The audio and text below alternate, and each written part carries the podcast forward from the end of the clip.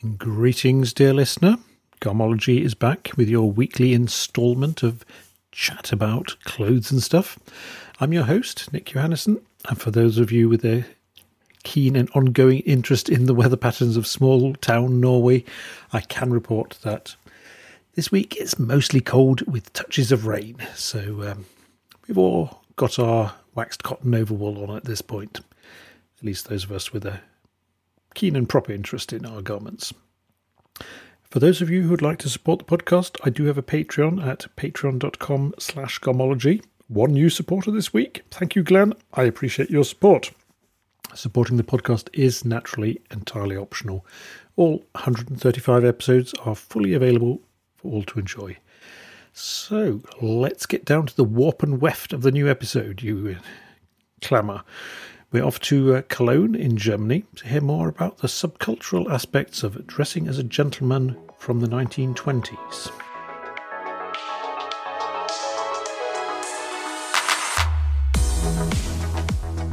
Welcome to another episode of Garmology, podcast about clothes and stuff. Now, today we're heading off to Germany to speak to another Nick. So, this is going to be the tale of two Nicks, or something like that. Uh, Niklas, would you like to introduce yourself? Well, hello. Um, yeah, my name is Niklas. Uh, I'm from Germany. Um, I do a couple of social media platforms, and maybe someone knows me from that. Uh, so I'm yeah interested in classic menswear and, and historical menswear. Uh, I sew a lot, um, and make videos about it. Now, I think if you mention your the name you go under on your various platforms, a lot of people are going to nod and think, "Ah, yeah, I know." Yeah, that's a good idea. Yeah, I'm. I call myself Vintage Bursche um, on all of those platforms. Now I get the vintage part, but the Bursche bit—that's a bit cryptic. Yeah, Bursche is a German term, and uh, it has several meanings. So it's uh, it basically means boy, but in in an old way. Um, but also like lad. And uh, maybe the most important, uh, most important uh, part is it also means uh, or um, refers to a member of a student fraternity in Germany, which I am, which is also the reason I am I'm calling myself Vintage Bursche. You're going to have to explain a little bit more about that. that about this weird.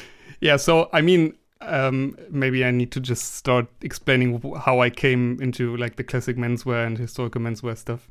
It's a good idea. Let's go right back to the beginning. okay, so there are multiple plot threads, so um, I hope it doesn't get too confusing. Um, yeah, when I I think when I was 15, 14, 15 or something, I um, I was a, an absolute metalhead and also did a lot of role playing, like fantasy role playing something similar to Dungeons and Dragons in Germany called Das Schwarze Auge, uh, the Dark Eye, and uh, and then found uh, found out that there's something like live action role play and started that.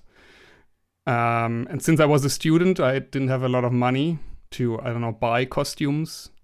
So uh, yeah, my my mother showed me how the sewing machine works, and from yeah 15 on, I I made clothing myself. I mean, not the not I don't know no t-shirts or or jeans or something, just very basic mm, let's say medieval fantasy style stuff like tunics and robes and stuff like that. Okay. And then Hobbit wear.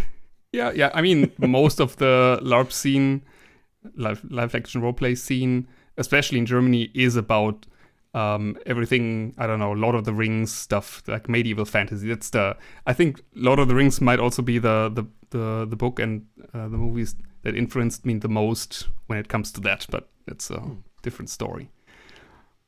Um, yeah, and then when I turned 19, uh, I'm also that I mean. Uh, fits right into the picture. I'm an IT guy. I was always interested in, in computers and stuff. So when I was 19, I uh, moved to Aachen in Germany to study computer science. And when I started studying, I uh, was looking for a room and then uh, found out about those like student fraternities in Aachen, and I joined one. Um, yeah, and learned academic fencing. Uh, so again, or generally, like student fraternities in Germany are quite old-fashioned, conservative, at least in uh, the things they do. And yeah, I, I learned academic fencing. Uh, I had to go to all the official events in a suit, and then the um, the building, the house, the student fraternity is uh, yeah is living in is from the 1920s, I think, and then the fraternity itself was founded in 18, uh, 1876. So there are a lot of pictures, old pictures of young guys in very sharp suits or like like some kind of suits. Um, yeah, fraternity specific stuff.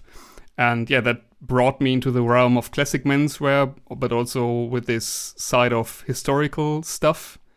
And at some point, I also turned to the more historical side in the in the LARP section. Started researching, I don't know, how a medieval knight from the 13th uh, or 14th century looked like.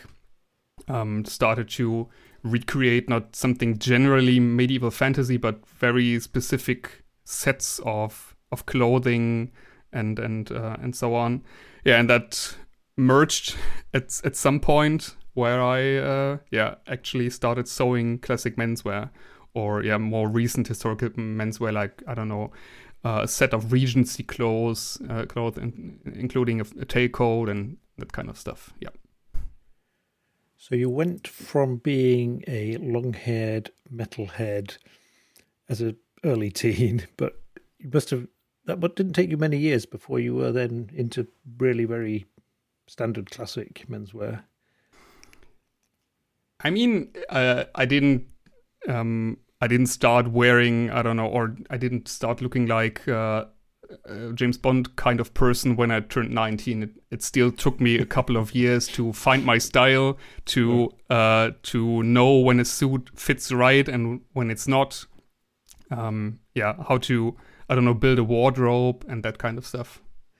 Was that unusual for someone so young to be into that? Um, I mean, now since so many people uh, follow me on Instagram and actually write me, uh, I don't know, I'm that that they are 13 or 14 and send me pictures. I do those YouTube videos where I uh, discuss pictures people send me. I would say 19, 20, or 21 is not that young, but for me it was. I, so I'm um, yeah to be in that in that kind of uh, in that kind of area wearing classic menswear or sewing classic menswear. Do you think the internet has made a big difference to that? Absolutely, absolutely, and uh, because I mean back then, um, also for the for the LARP stuff, you had all those yeah gatekeepers, you know, people, the old people that uh, wanted the, the the hobby or the the interest to be something very special, and now you can basically look up everything so uh, yeah, I think it made it a lot easier to get into that. And also, I think the the acceptance or the the presence of subcultures.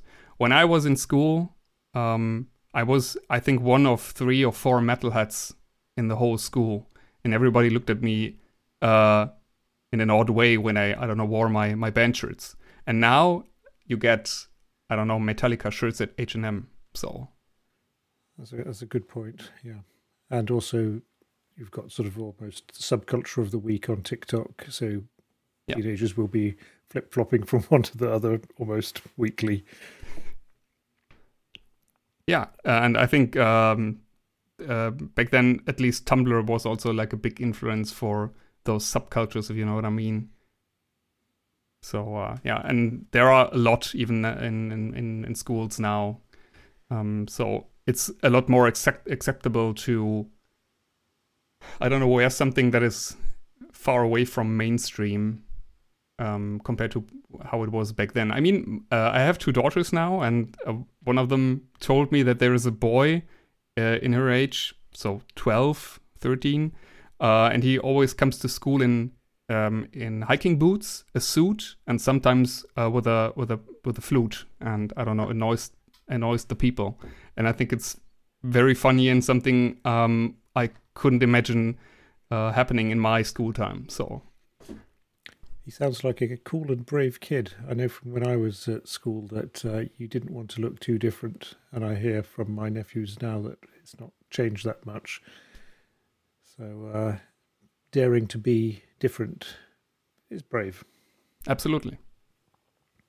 So your interest in vintage is that just down to the clothing, or is it down to the lifestyle, or where does it begin and end?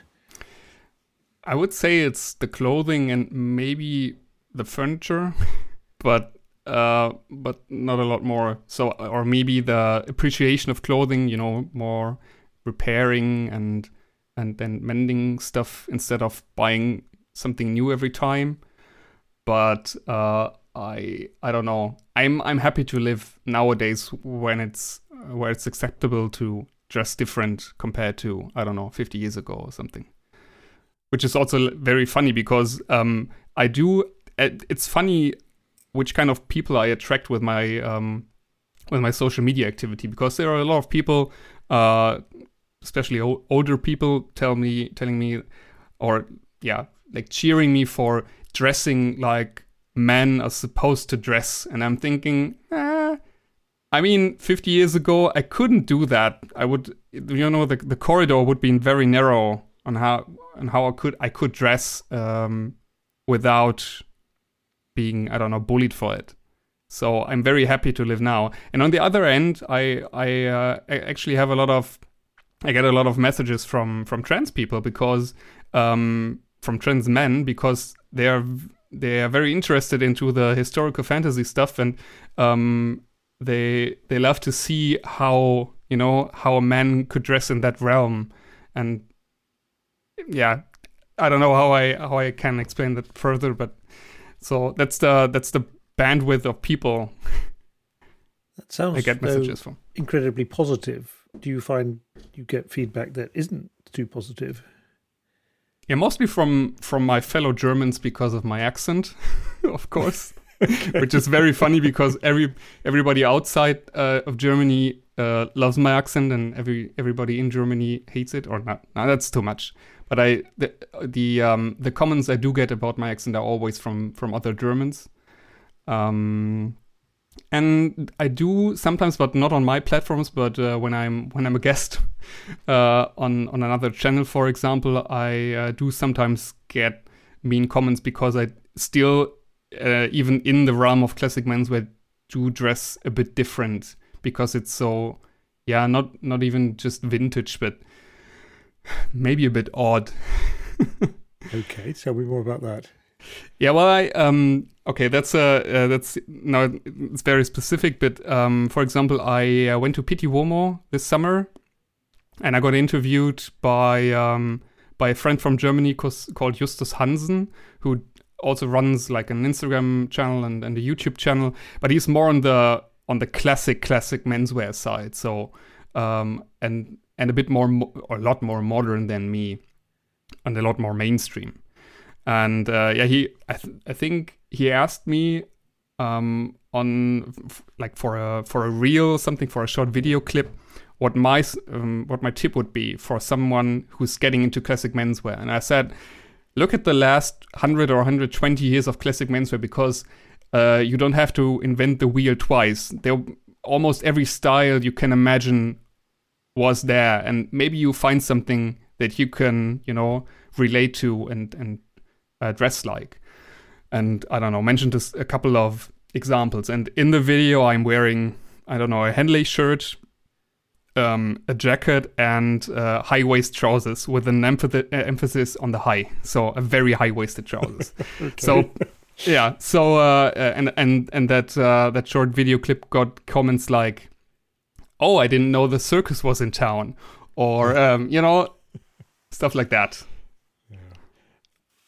Do you get the impression the sort of I noticed you referred to it as classic, classic yeah. menswear scene um, has a bit of a hang up on rules, and that there are a lot of people who really don't know who they are if they don't have those rules they can follow.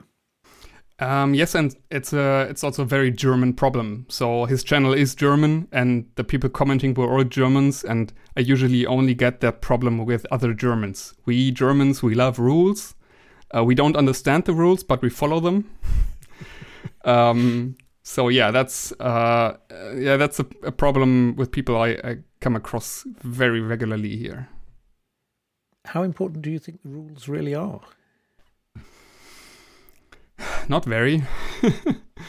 um, so I mean, it's sometimes it's useful when you're really getting started, and uh, I mean, the the realm of classic menswear is is is huge. You know, there's so much to to discover, to explore, and um, you know, finding your own style is not always about what you want to do, but maybe more of what you don't want to do what what you know if you if you know what I mean.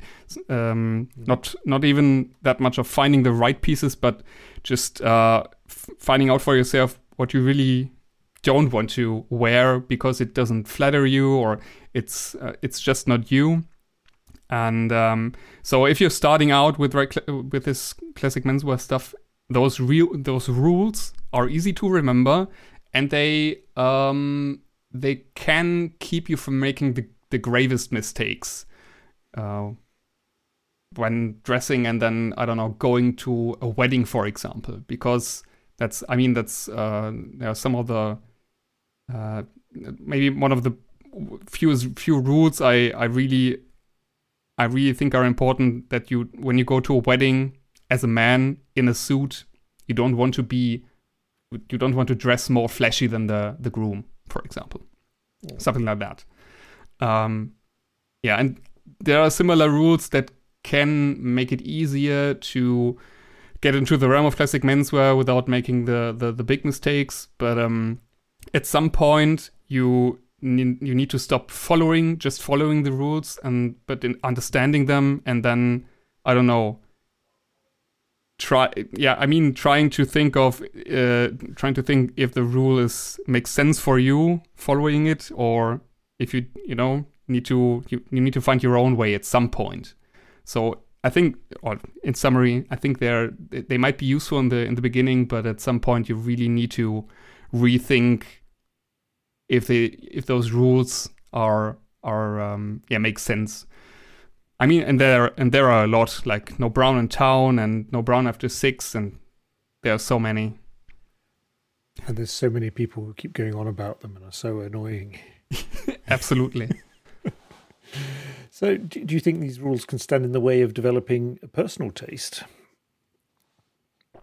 Absolutely. Again, so I mean, at, at some point on your personal style journey, you should start um, questioning the rules, definitely, because um, you might th- those rules might keep you from finding your personal style, because uh, this this this kind of uh, this kind of style might be something that is not that is not covered by the rules. I don't I don't know how to put it.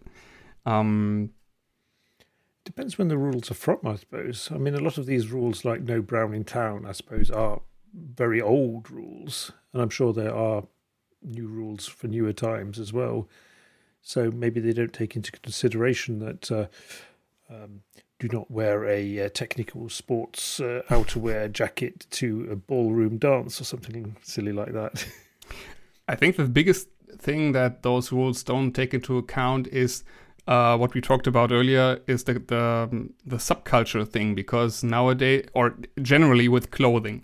So I mean, clothing is is a basic human need like food or shelter, and um, but apart from just covering ourselves. Clothing is also uh, we, we, use clothing to express ourselves and our association with the group.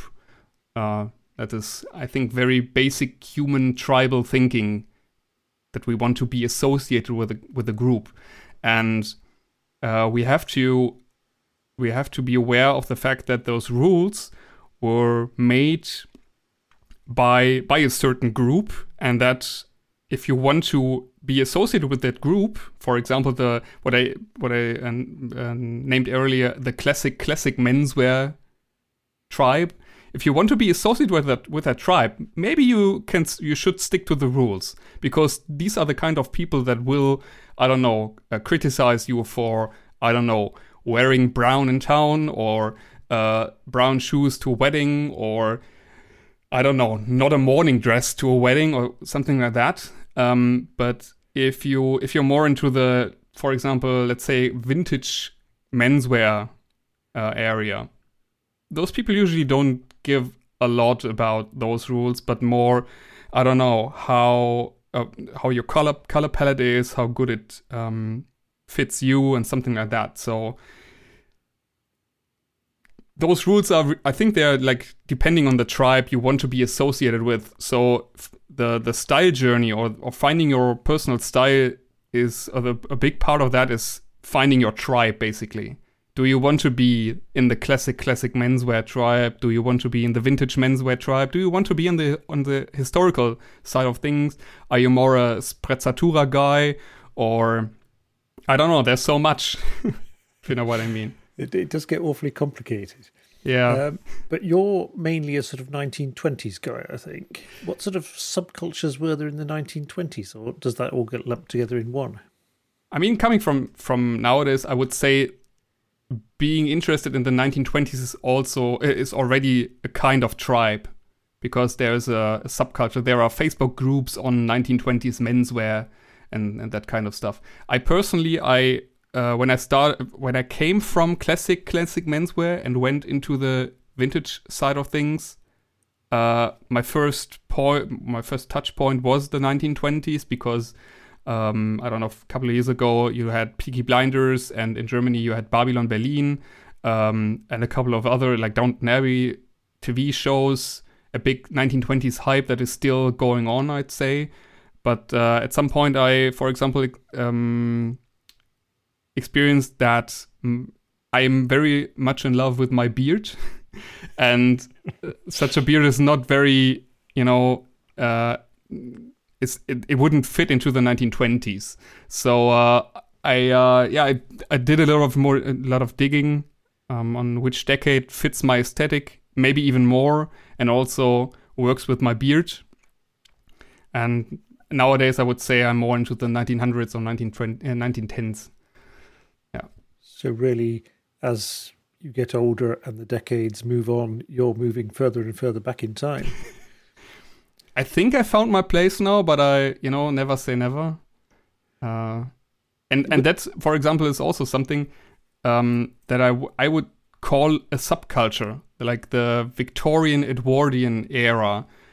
Uh, and there is actually um, on Instagram a term called Victorian, like a you know a measure of Victorian right. and Edwardian for the time around 1900, and the people that like to dress in that uh, in that kind of style. Hmm. It's interesting though that we do keep evolving over time because you might have been still stuck as your 16 year old metalhead in your band shirt, and and a lot of people are st- stuck in the sort of style or subculture that they were as a teenager. But and some of us are constantly moving around. Absolutely, and uh, um, and the funny thing is, even though I I moved on, for example, in the Victorian bubble, let's say let's call it that, I do uh, find a lot of people that that also like were in some kind of alternative subculture before that. Not not necess- uh, not necessarily metal, but I don't know goth or punk or something like that. So I don't I, haven't found the connection why so many people coming from alternative subcultures are now interested in in, in historical and classic wear, but it, because it's also the ladies. Um, but yeah, I the the amount of people I um I met over over the last few years doing vintage or historical menswear, a lot of them are metalheads or uh, f- like more, more or less former gothics or something like that. So it's funny sometimes. I guess there are various ways they could be connected. I mean, one is the music, the, the elements, the fantasy element of the music, and then you have the the visual styles. So it would be easy to go from metal to goth to steampunk to vintage, I guess. True. So um, um, those of us who um, who were synth poppers in the eighties um, uh, haven't really had that same development. Maybe it's also being um, comfortable with wearing something that is not mainstream. I, th- I at least I think I yeah I think uh, it helped me a lot being comfortable comfortable you know living outside the mainstream Yeah. I But- suppose there's a point to being just daring to being different or having the fact that you are looking different be a part of yourself. yeah So, in your daily life, I mean, you're not always sitting sewing on Twitch or making YouTube videos. Are you sort of 24 7 vintage Niklas? so what I'm what I'm wearing right now uh, is a dark flannel shirt, braces, and corduroy trousers, and that's basically my everyday to go look. um, it still is, or might might be a bit different from mainstream, but it's not that far from it. Like when I'm wearing, I don't know, my frock coat or or something like that, or or a, or a top hat or something. So I do still have um, basically everyday workwear. Let's let's call it that. Uh, even though I'm I do work in IT, so and and I'm working from home almost 100 percent. So people wouldn't care. And I do have my my my morning gown and and so on when I'm uh, when I'm getting when I'm getting up and, and and so on. But yeah. My, my go-to style for every day is basically a dark flannel shirt, braces, and high-waisted corduroy trousers. That sounds very familiar. Wh- When is it? At what times is it you you express your vintage self? Do you go to sort of cosplay LARPing events at the weekends, or do you wear your top hat to go shopping? Um, saddle up your horse and uh, put on your armor? I don't know. I'm just uh, thinking Yeah. loud. Yeah, okay, yeah. So I mean the the the really old stuff like from let's say before 1890 or something, um, a medieval armor, and I have one in my basement. Uh, I do reserve uh, these kinds of outfits for the the those events, those special events like um, like a LARPing tournament or something. That's that's the the time when I'm wearing the armor but um, everything else depends really depends on the company so um, if i'm meeting someone who is not into i don't know menswear or something like that at all um, i'm staying in my flannel shirt braces and corduroy trousers. Uh, but um, as soon as i'm meeting with with someone who also dresses up a bit at least i tend to start wearing a suit or um, and when I'm when I'm saying a suit, I mean something historical because uh, since since all those all those lockdowns due to COVID, I um, yeah my wardrobe changed a bit because uh, beforehand I I went to the I went to the office every day in a suit, and I yeah I was really much into um, uh, yeah very much into classic menswear, but I didn't want to uh, attract too much attention at work. So I had a, still a couple of suits that are either modern or um, so subtle that they don't attract too much attention, even though they are, I don't know, something from the 1920s. And since I don't have to go to the office anymore, I only have one modern suit left, which is reserved for weddings because, you know, you don't want to attract too much attention at a wedding. Uh, but everything else is something historical, something vintage, uh, um, a, a ready to wear historical reproduction, or something I made myself. Now, I wanted to ask you a bit about how we're going to get into the actual clothes sides of things. Um, finding actual vintage clothes from, say, 100 to 150 years ago, that must be impossible. Yeah, I agree. Um, and I'm very, very selective with what I what I wear because even though it's historical and and that's difficult for itself, I'm still very selective when it comes to fit. And so the the only two, you know, big items I have, vintage items I have, um, are a frock coat from the 1910s France, probably I found in a uh, in a kilo store here in Wow. Cologne. Uh, and the funny thing is, it's I, so I'm a I'm a rather th- thin guy and I have very long arms. So when I'm when I'm buying a suit, it's usually too wide and the sleeves are too short. And this frock coat fits perfectly. I didn't have to change anything. Wow. So that was uh, a revelation. And the thec- second thing is, uh, I think I went to London last year in in October or something, and maybe you know um, what's it called, Hornets. Yeah, in Kensington. The, yeah, in Kensington, the the vintage store, and I um and I found a tailcoat from the 1920s that fits perfectly, except the sleeves. I had to um pull some of the seam allowance out so the the sleeves are long enough. But um yeah, except that it's it fits me perfectly, and those are basically the the only two real true vintage items I have in my wardrobe. Everything else is um, either a bespoke reproduction, a ready to wear reproduction, or something I made myself, which is also some kind of, I don't know, bespoke reproduction. Yeah. That was a bit of a luck finding it at a kilo sale. I always sort of thought they were just full of junk, really. Yeah, we do have a um, we do have a kilo like a fixed kilo store in Cologne called Pick and Weight, um, and it it sounds like there are heaps of clothing, but they do have they they everything sits on a hanger and so on. So, um, and it also did cost me I think ninety euros or something. But for a 1910s frock coat that fits me perfectly, that was money well spent. So. Oh yeah, oh yeah.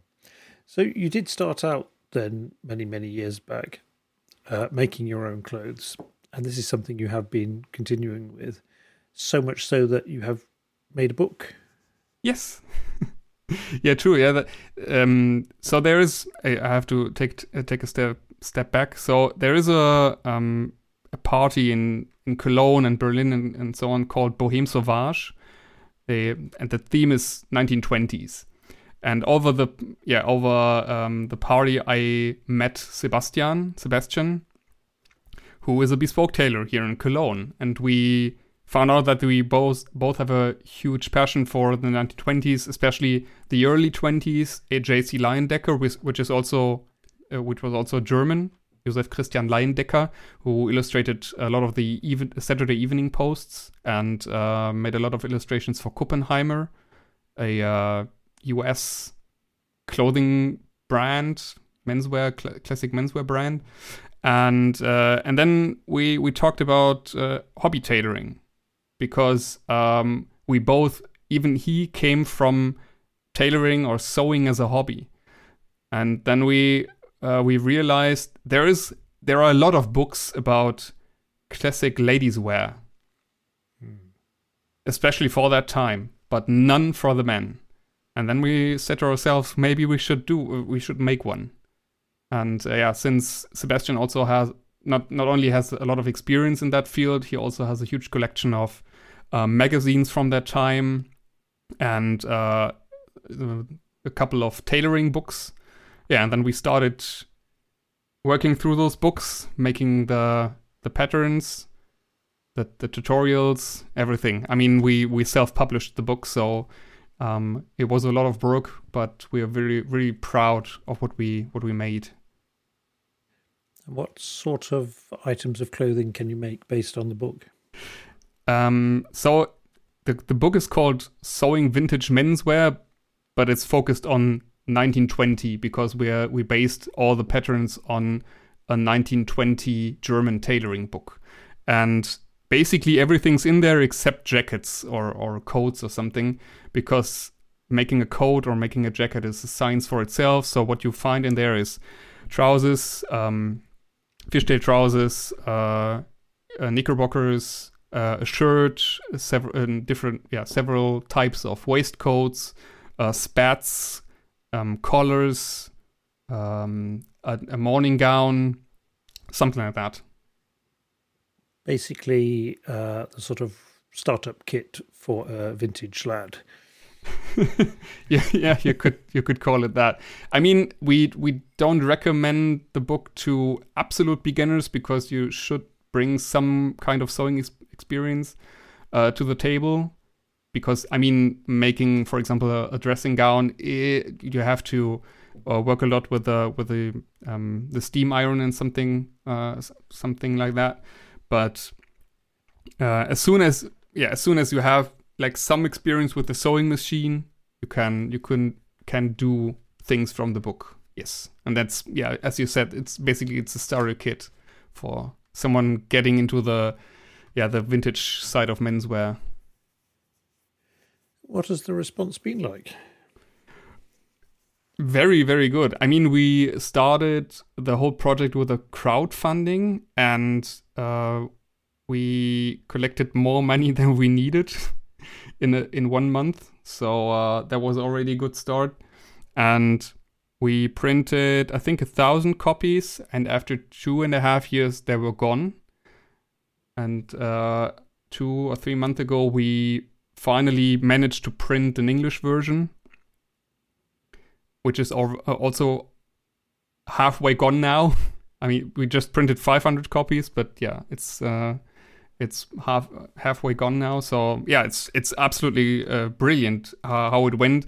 I mean, we have do we do have some constraints because we self-published it, so we uh, um, we need to think of you know the size of an edition, and we will probably not re- reprint the German version and probably not reprint the English version but uh, we we couldn't ask for more because I mean everybody buying the book um, found out about the book via me or via Sebastian. So no bookstores, no big publisher or something. And uh, yeah, we're really proud of selling so many copies of a, of a self-made book. I'm very surprised you've not been picked up by a major publisher. Yeah, well, we, we talked to a, um, a bigger publisher when we wrote the book, but uh, the problem is that we that you do give away a lot of control. And um, what we did for, uh, with the book is we we are also including two big um, pattern sheets, like I think a hundred, uh, 150 times 80 centimeter big pattern sheets, really really big ones. Yeah. And that makes makes it very difficult for or more difficult for publishers. And uh, yeah keeping keeping everything under control and the price low enough for the people interested in uh, in the book yeah made us do it uh, like that like self-publishing it.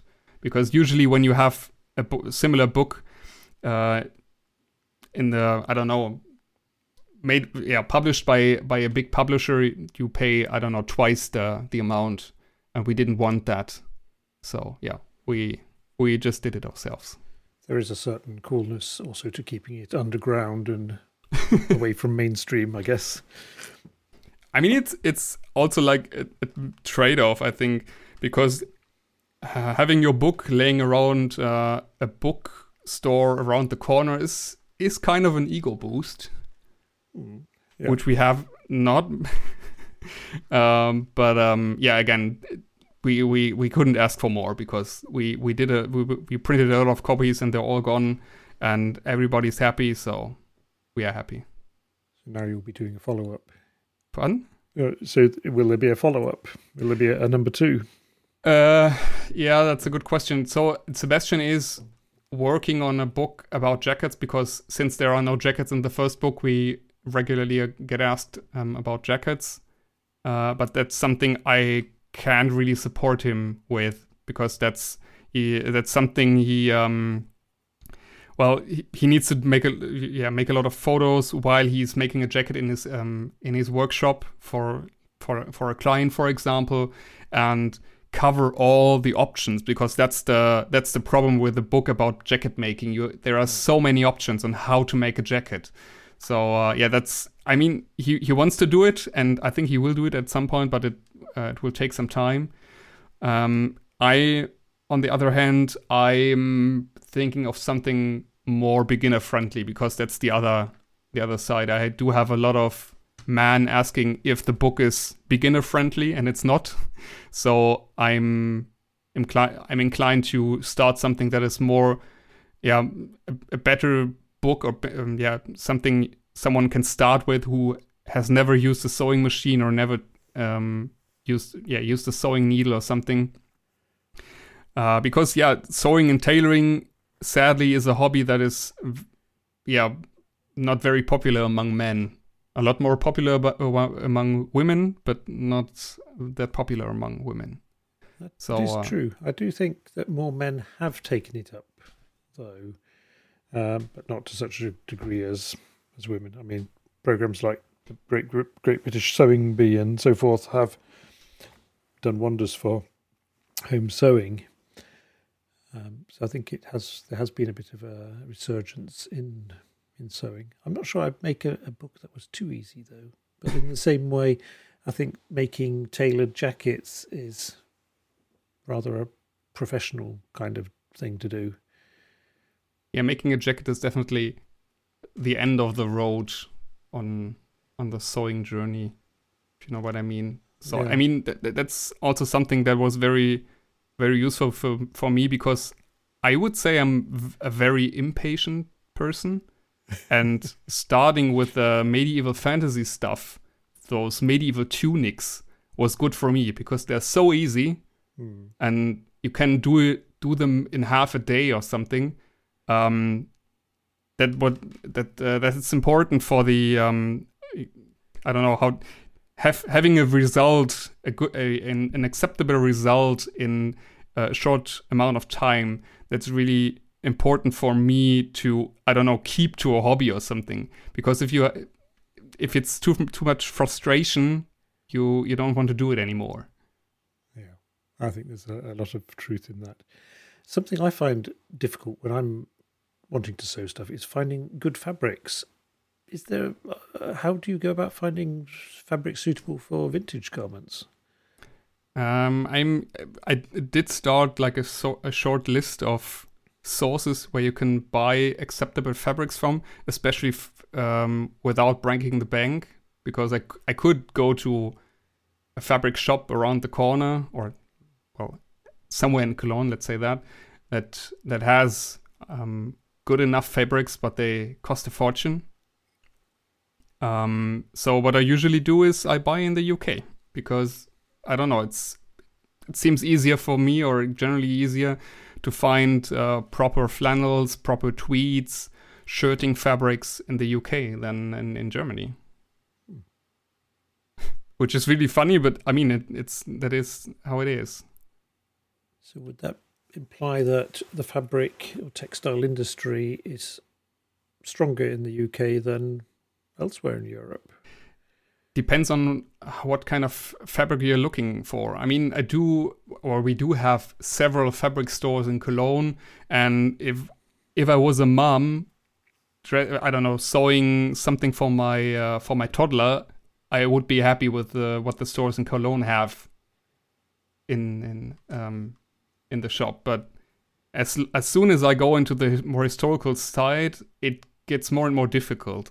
I, I still know a couple of shops that, for example, offer just um, I don't know thick woolen fabrics that work for a medieval tunic.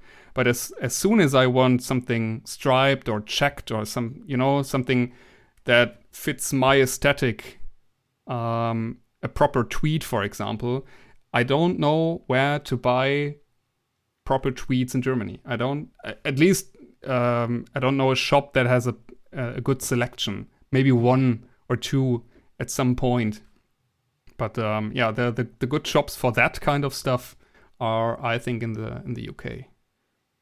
Would it be fair to say that a lot of um, the sort of classic classic menswear, I'm thinking Savile Row type suits and so forth, maybe haven't moved on that far from the 1920s, sort of fabric wise, uh, probably construction wise as well, maybe. Mm, I mean, I can only uh, talk about what I've seen on the streets in Germany, but I think most suits sold in Germany nowadays are, I don't know, S120, 160 or something, very thin business suits, and that's not exactly what you what you see in the 1920s. You have uh, suit fabrics that a lot that are a lot thicker, uh, almost always a three piece because heating wasn't that good and so on. So um, yeah, and for example, I, I a while ago I did a I made a um, like a Peaky Blinders kind of suit, like a 1910s style suit uh, from a from a woolen fabric that nowadays would be used for a for a over for an overcoat, not for a suit. Mm. You know, that's I think that's the that's the thing. So um, yeah, this usually or most of the suits sold nowadays uh, are made of a fabric that is a lot thinner than than back then, and thinner fabric also means that they uh, um, get damaged far more easily. Yeah, I think uh, I think in my experience also vintage old suits were made from much sturdier fabrics. But const- construction wise, uh, what what's that like compared to to modern? I don't know when um, when the industry started to fuse uh, can- the canvas, but that's also something that is uh, I think a lot sturdier back then. So I don't know before before the Second World War, for example, or before the 1950s, almost every uh, jacket canvas was was uh, hand stitched, which makes it also a lot more durable um, than the the fused canvases you have in modern suits. Um, I mean, there there are a lot of like details uh, on how how suits in the 20s, for example, were made differently from from suits uh, nowadays. For example, the shoulder seam goes to the back, which is uh, easier when when doing a fitting. Mm, and I mean, most suits nowadays are um, ready to wear suits. I think in I think you have a breaking point in the 1910s or 1920s where so before that point, most of the suits were made in a tailoring shop. And after that, most of the suits uh, were made ready to wear in a, fa- in, a in you know, um, yeah, mass produced. Let's say Yeah. that. Yeah. And that, of course, that influences on how the garments are made because when you mass produce suits, you want to keep every step of the process as short as possible, as easy as possible. So uh, that also yeah influences on how a jacket is made. That you, you use the f- the fused canvases, um, that you do a, an easier construction, and and that kind of stuff. And that all that also leads to uh, that that all leads to a product that is not as durable as as a suit or jacket or trouser that uh, was made in the 20s or 10s or whatever. Yeah. I guess they also left in features so that you could expand the waist of trousers and they were easier to repair. Um, uh, I mean, sewing machines have been around almost forever, but they have also stayed pretty much the same forever. But even back then, I imagine there was more hand stitching and handwork. Yeah, absolutely. Um, but I'm, I mean, I think the the, the or the, the stitching itself was mostly replaced by by fused things. You know, the the waistband in the trousers nowadays is usually fused, not sewn in, which also also leads to um, trousers coming apart uh, earlier than than uh, the like vintage trousers and, and that kind of stuff. And you do have a lot more handwork. So if when I have a look at the uh, at the back of the lapel of my frock coat, for example, my 19, 1910s frock coat, you can see the the hand stitches because the canvas is stitched into the onto the fabric and not fused. That's and that's really cool because that's the the, the pad stitching. That is something you can. I mean, you there are machines now that can do pad stitching, but um, uh, usually pad stitching means handwork. At least back then, so you c- can't even use the use a sewing machine, and that's really cool. I have to ask, what does it feel like to, to hold and study and wear a garment that's 110 years old? Well, I you are more careful than uh, I don't know with something. Um, I am more careful with my frock coat uh, than I am with something I made myself or something that uh, is a modern reproduction of of something old, of course, because. Um, I mean, for, for the outer fabric, usually the condition is is uh, is acceptable, and thick wool is very durable, very sturdy. But uh, the um, the first problems you usually get is with the lining because in the I don't know up into the 20s you actually use silk lining and uh, silk is coming apart a lot easier than than wool is So yeah, of course, when I'm also when I'm wearing my tailcoat, I don't go uh, I don't don't go binge drinking. You know. I was about to ask, what do you wear for that? But uh,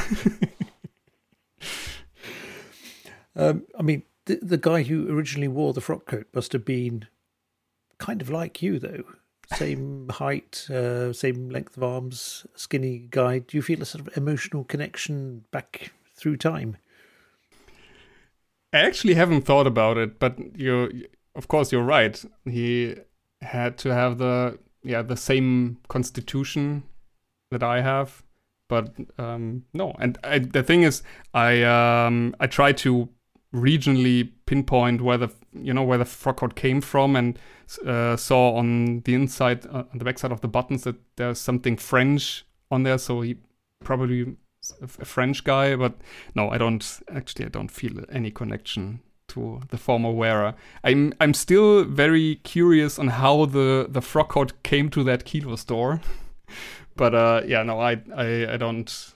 Uh, I I have never wondered who wore the frock coat before me. Oh, I was kind of hoping you'd have this uh, research story there, and you could sort of yeah. But uh, yeah, I'm mind. sorry, no. oh, there we go. Now we have to talk a bit about your social media empire. Empire. Let's call it what it is. Uh, I mean, clearly you had this interest. Did you have the interest before you started that, or did the interest come from online activities, or how did all that come about? Yeah, so um, I mean, we talked about uh, my my metalhead self at uh, the age of 15, and then my uh, fraternity self at the age of 19, and then at some point I developed a remote sense of style.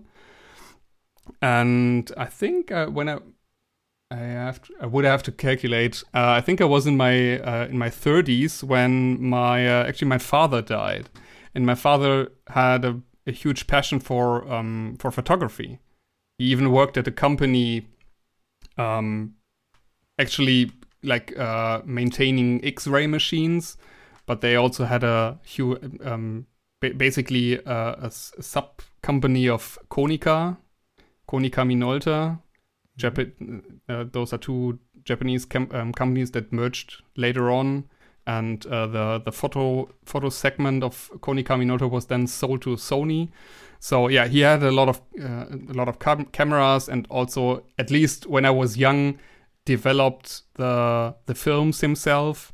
And when he died, he I, I basically inherited cameras, proper ca- cameras, and I always thought about getting one because I'm in a, I'm in IT. I love tech gadgets, but I thought you know that's kind of a big investment, and uh, maybe I'm not that interested into photography, and then that would sit in the I don't know in the cupboard and uh, catch dust. So I didn't buy a proper camera, but then I inherited one, and when you have a, a hammer in your hand, everything looks like a nail. So I, um, yeah, I thought about I I uh, I don't know, try to find things to do photos of. And what I did was I went uh, went to my LARP events, t- took a lot of photos there, and I took photos of the the clothing I had. Not in the beginning, not even with me in it, just the clothing or like um, collar pins, uh, cufflinks, you know that kind of th- things I collected over the over the years and uh, uploaded them on a f- uh, on a Facebook page. And then people started asking me, "What is that? How do you wear that? Where does that where, where does it come from?" And then I, you know, started answering all those questions. Um, made you know uh, a proper Facebook page for all the photos called Vintagebursche. Um, and then from the Facebook page, I started the blog, talking about, writing about all those vintage things, like again collar pins, cufflinks certain kinds of like the um they called the Piccadilly collar, for example, what you need when you have like a collar bar, uh, and you know explaining where it comes from, how to how to use it, and sometimes even where to buy it if there are modern reproductions of those uh, things.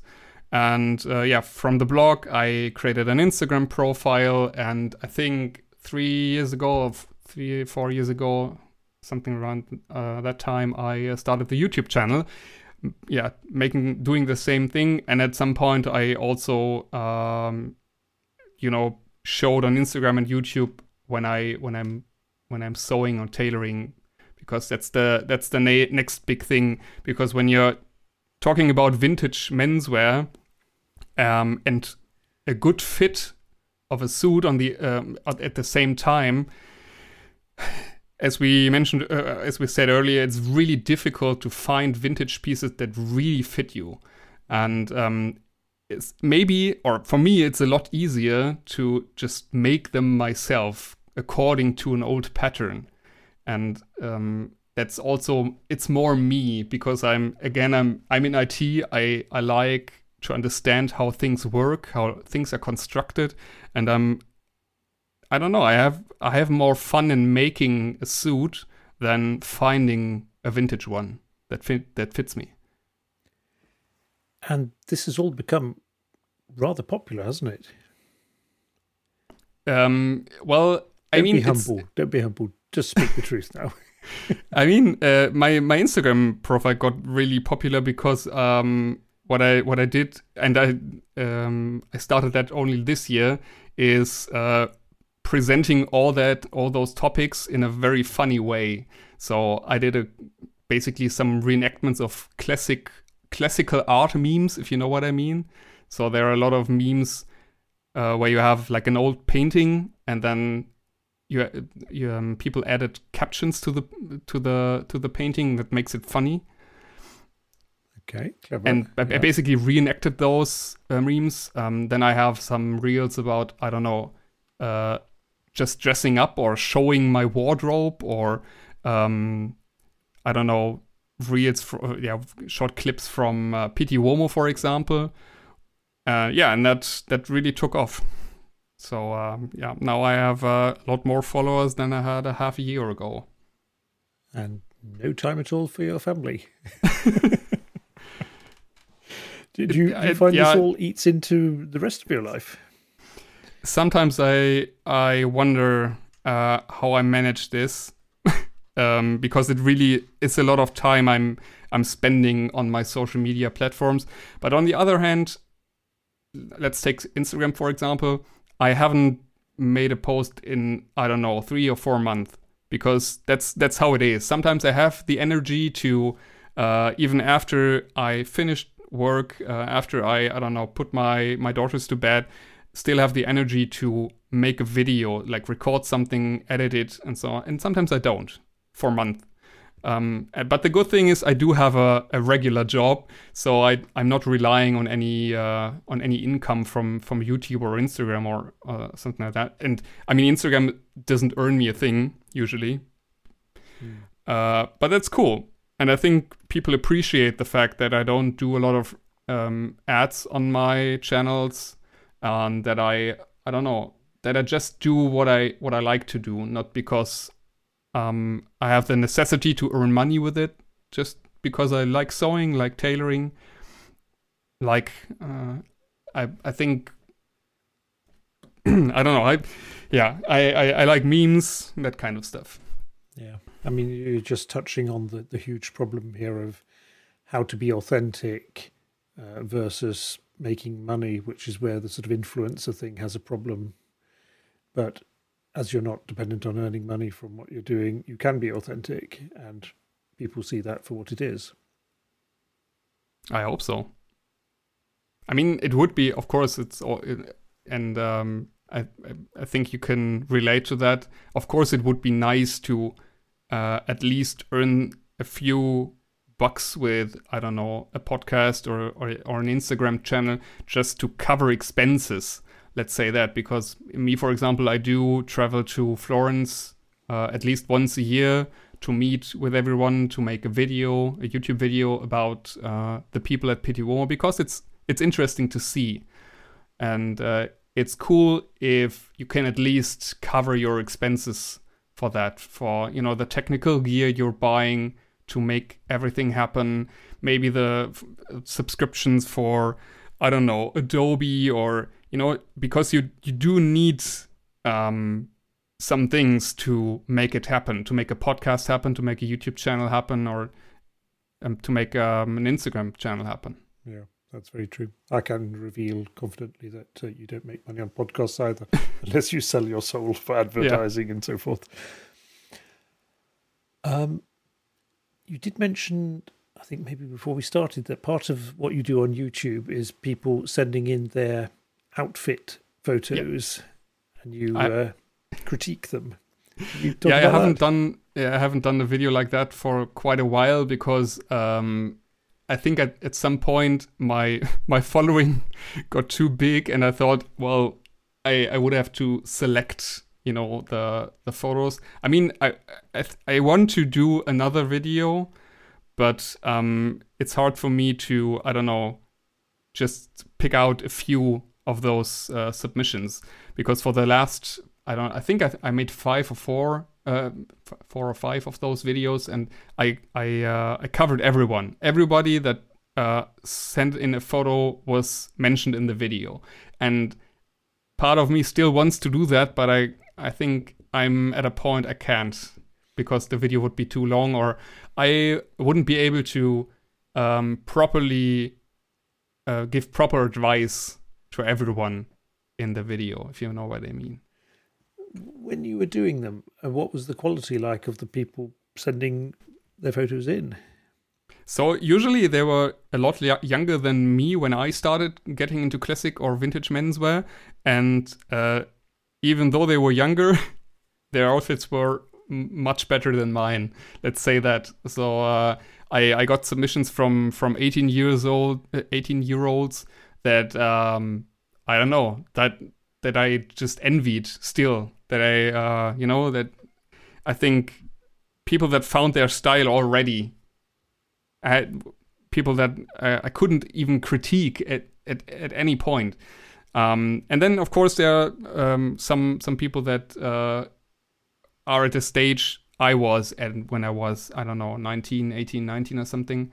Um, but generally, the, I think the quality is very, very high. I'm I'm really surprised um, on how much time and and effort those people have put into their outfits when they are sending me a photo.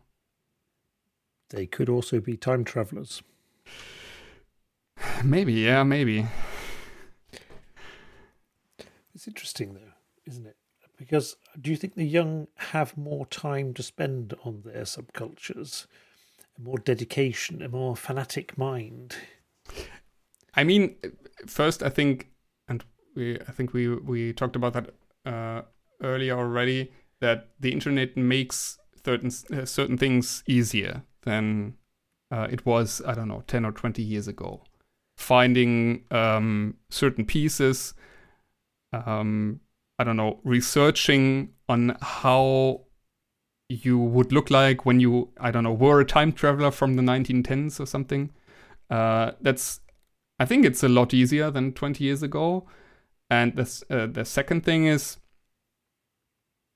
not everybody that is in that is into classic or vintage menswear sends me a photo. You know, you you do have to have a certain kind of courage and a certain kind of confidence to send a photo of yourself to someone, some random guy on the internet, to be uh, critiqued publicly.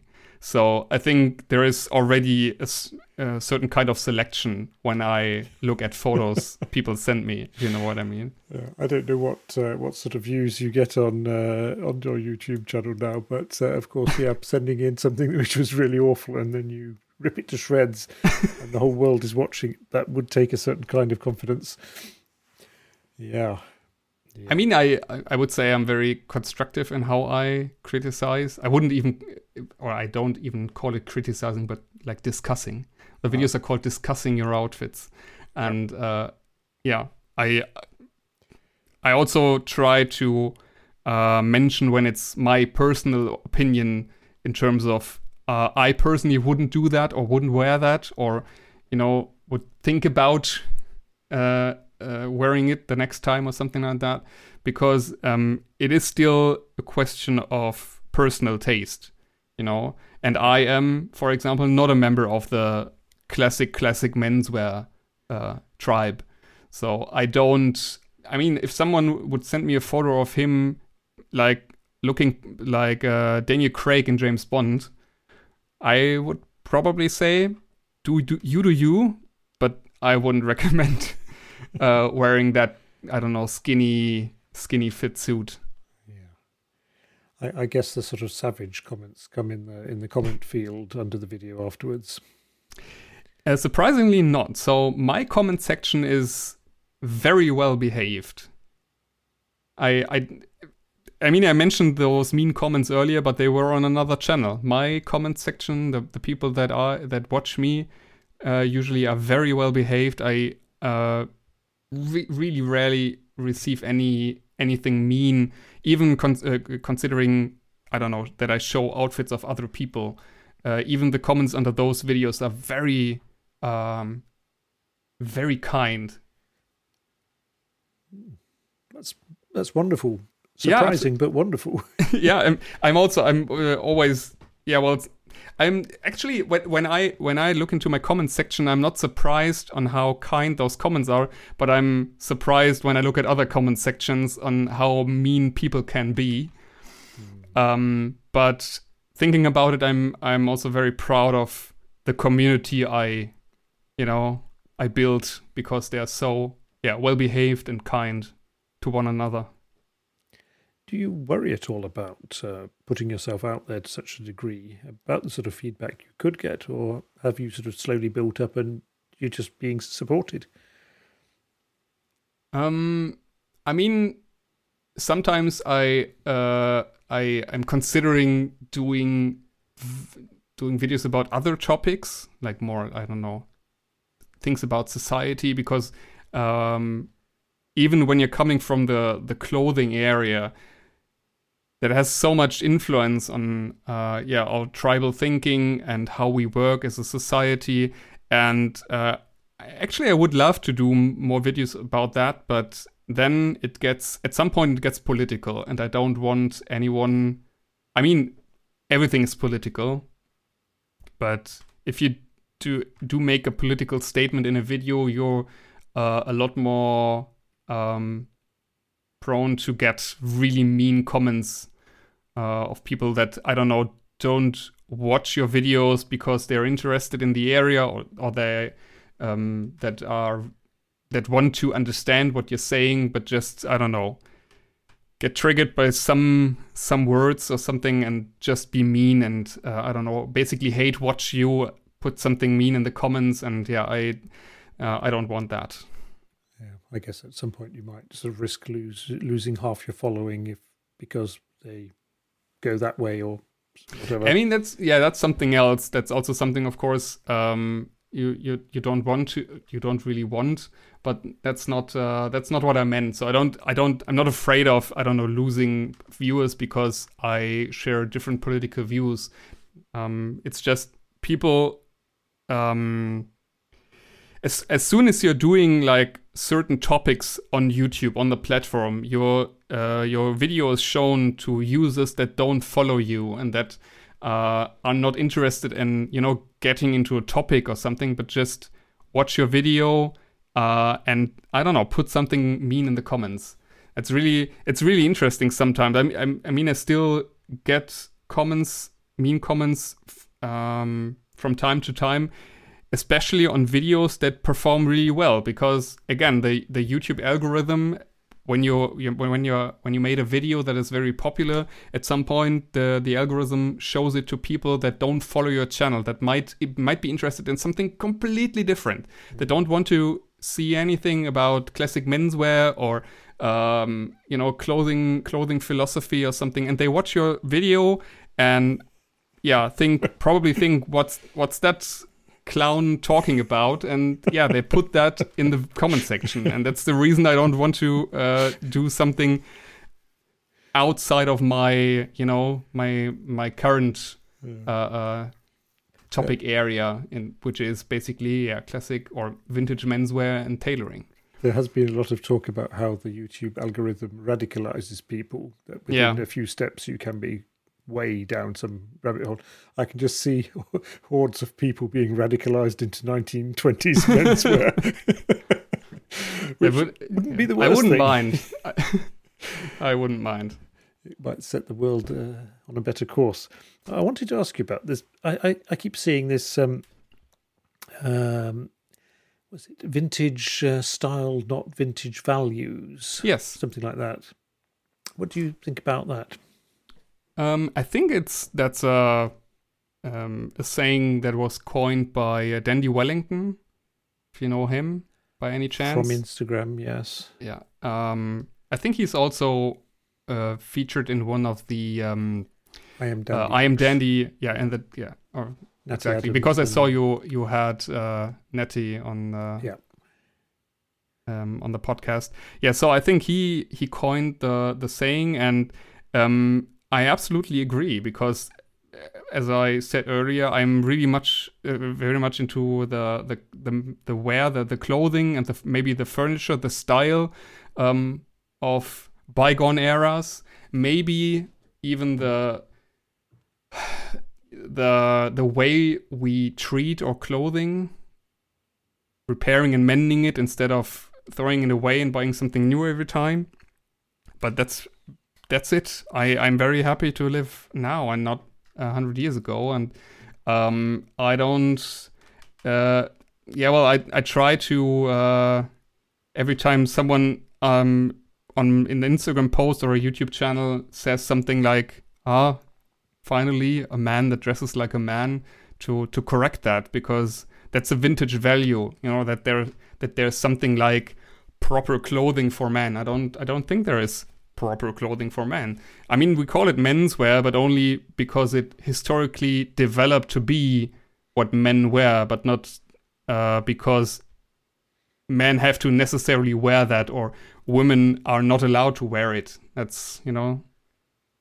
So that that's what I that's what I uh, would associate with the term vintage values, even when you're sticking to the to the uh, clothing realm. I guess in the 1920s, the sort of man who would be wearing the type of suits you like would have been a wealthy, important, powerful person. And maybe that's the sort of men they think are real men. Maybe, um, and the thing the the funny thing is that as long as I uh, I don't know keep or wear something that they associate that they personally associate with something um, they would like to wear. Everything's fine. That's that's how a man is supposed to dress. The, the cool thing is uh, thanks to LARP i also have um, outfits that are even uh, further down the, the history lane. So i do have uh, the um, for example the clothing that that a knight that a 14th century knight would wear. And that means yeah medieval hose that are so so tight they look like like um what's it called? Ti- like um uh what's the movie called? Robin hood and men in tights. Yeah like tights. So i have like i have medieval hose that look basically look like tights. And Which, is, a, um which that- is a good look on a tall, skinny man.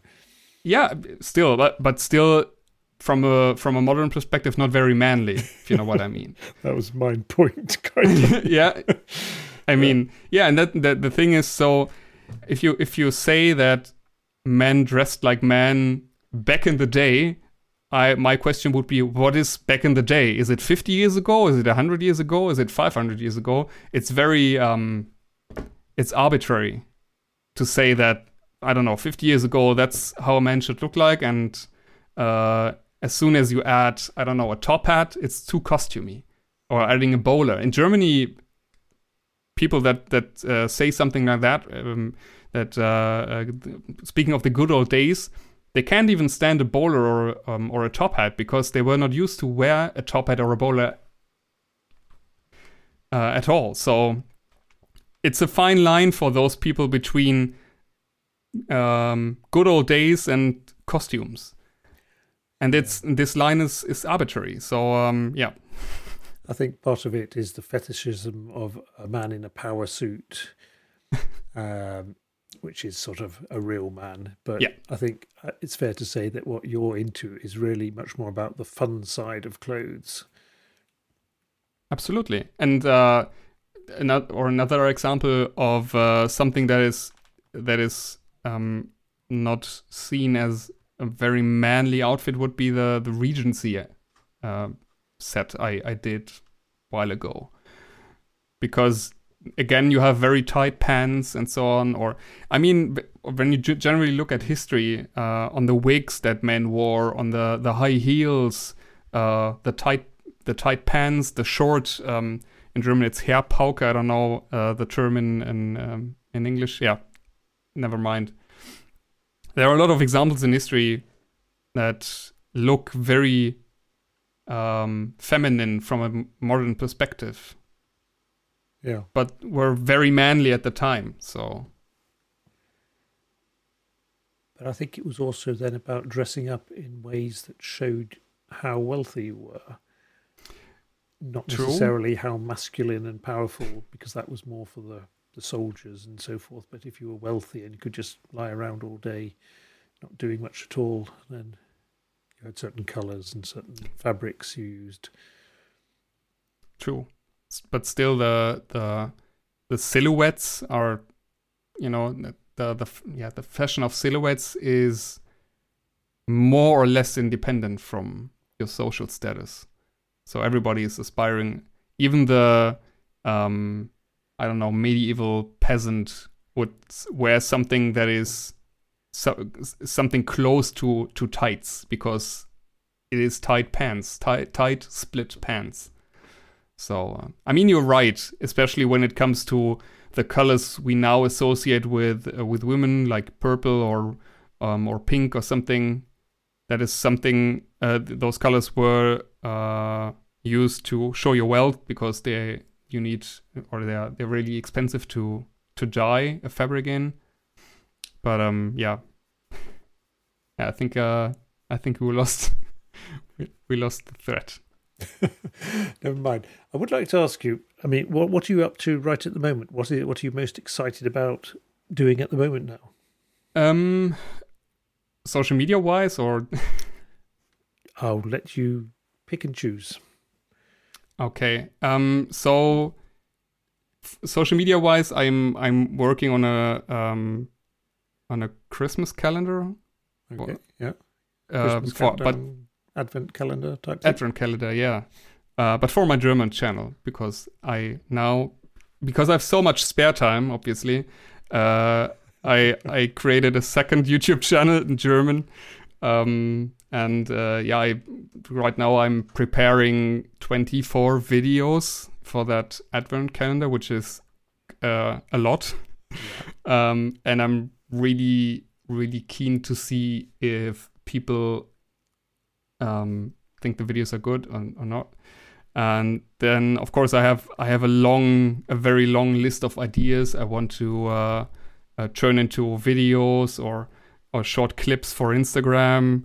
Um, and uh, yeah, and, and then I'm preparing for Pitti Uomo in January, which also means thinking of outfits beforehand and maybe sewing sewing something just for the occasion. Uh, last year, for example, I uh, I made a velvet smoking jacket just for the first evening of the Pitti Uomo w- week because there was a black tie event, and um, I thought I could I could go in my tailcoat, but then that would be quite a lot because no- nobody would would wear a tailcoat at the event. So I yeah I I um I wanted instantly wanted a, a, velvet smoking jacket, so I made one and um, yeah, right now I'm thinking about the uh, the outfits for for January, and maybe, probably, um, there will be a sewing project coming out of that thinking. Process. Right. I always want to go to Pitti. I've never been there, but I can never. I'm never prepared. So every time January rolls by and I see people going to Pitti, I think, "Damn, again." Yeah, maybe you should also prepare now. Yeah, yeah. Look But- for Airbnb- Airbnbs for the week, um, and I think they are relatively cheap now. I mean, Florence is a is a is an expensive city for Italy, but um, right now they are, you know, affordable. Yeah. And uh, Hearing I'm- you I'm- talk about the event, though, I don't think I have the wardrobe for it. I don't think I have the skills to to make enough good stuff. Um, oh, I'm sure you have a big wardrobe with uh, enough clothing to to uh, spend a, a week in Florence in January. how many outfits do you reckon to get through in a week? Um, basically three because uh, Tuesday, Wednesday, and Thursday are the main um, main days, and a fourth one just for traveling, which is usually a bit more comfortable than the rest. And that's already a lot. So um, uh, I know people that just attend one or two days of the exhibition, and thus only have two or three outfits, which is I mean, you can also go uh, every every day with the same outfit. So, um, I'm sure a lot of listeners are sitting there now wondering, what is Pitti? What is this exhibition? Why all these outfits? What is this?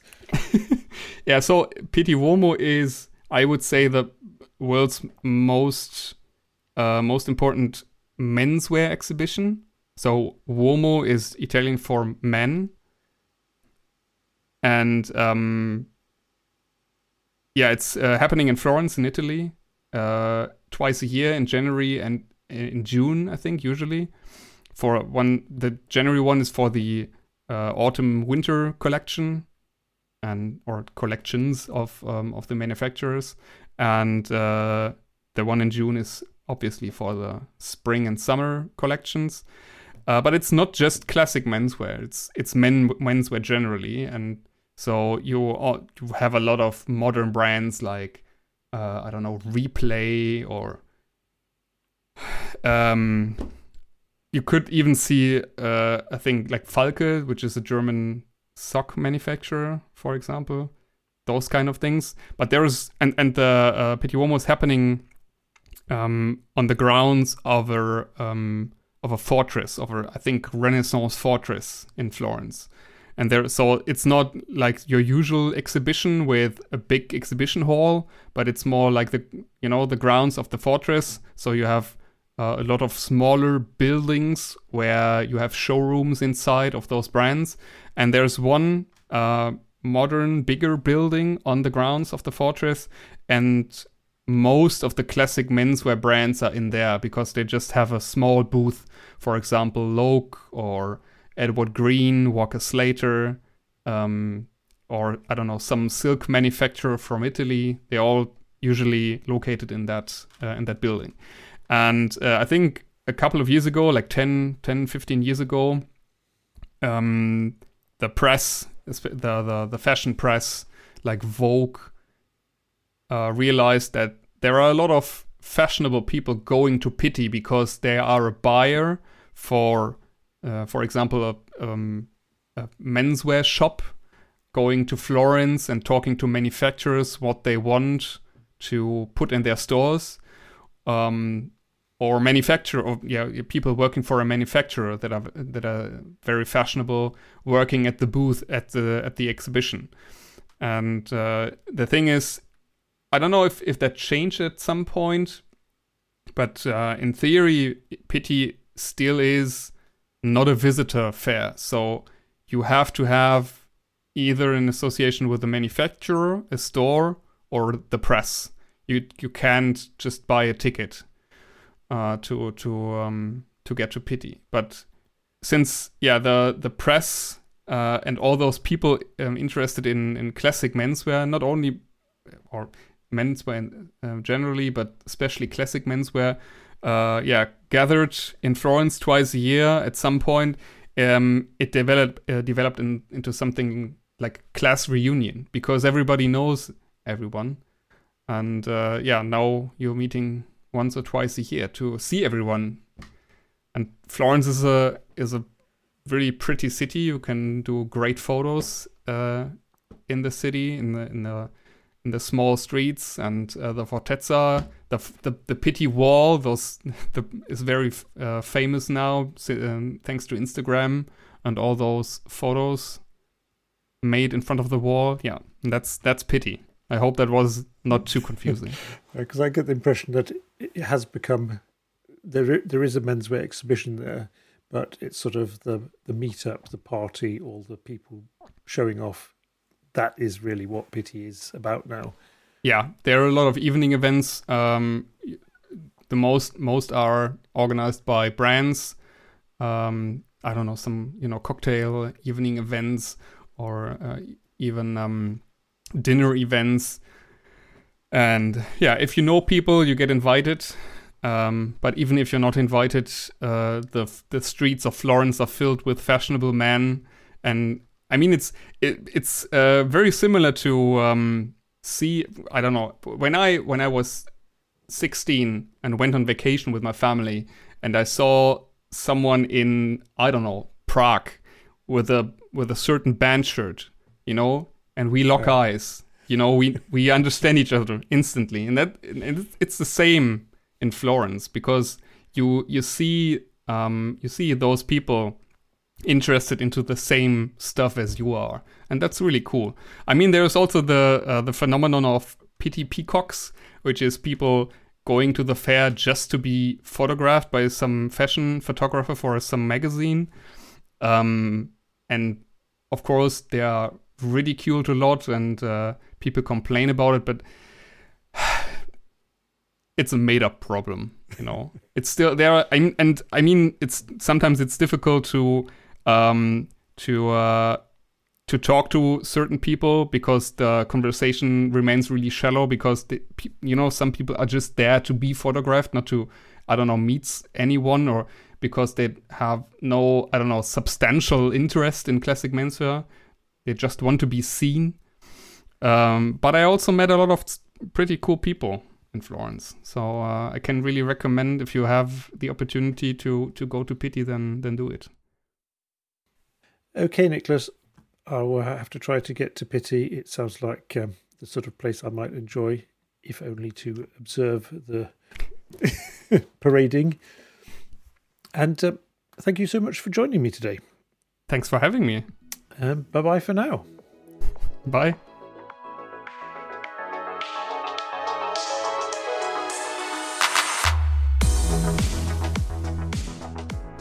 That was all for this week's Garmology. What will next week bring?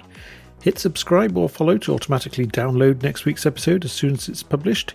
If you listen on Apple Podcasts, I would appreciate a review and rating. If you listen on Spotify, you can also leave a rating there.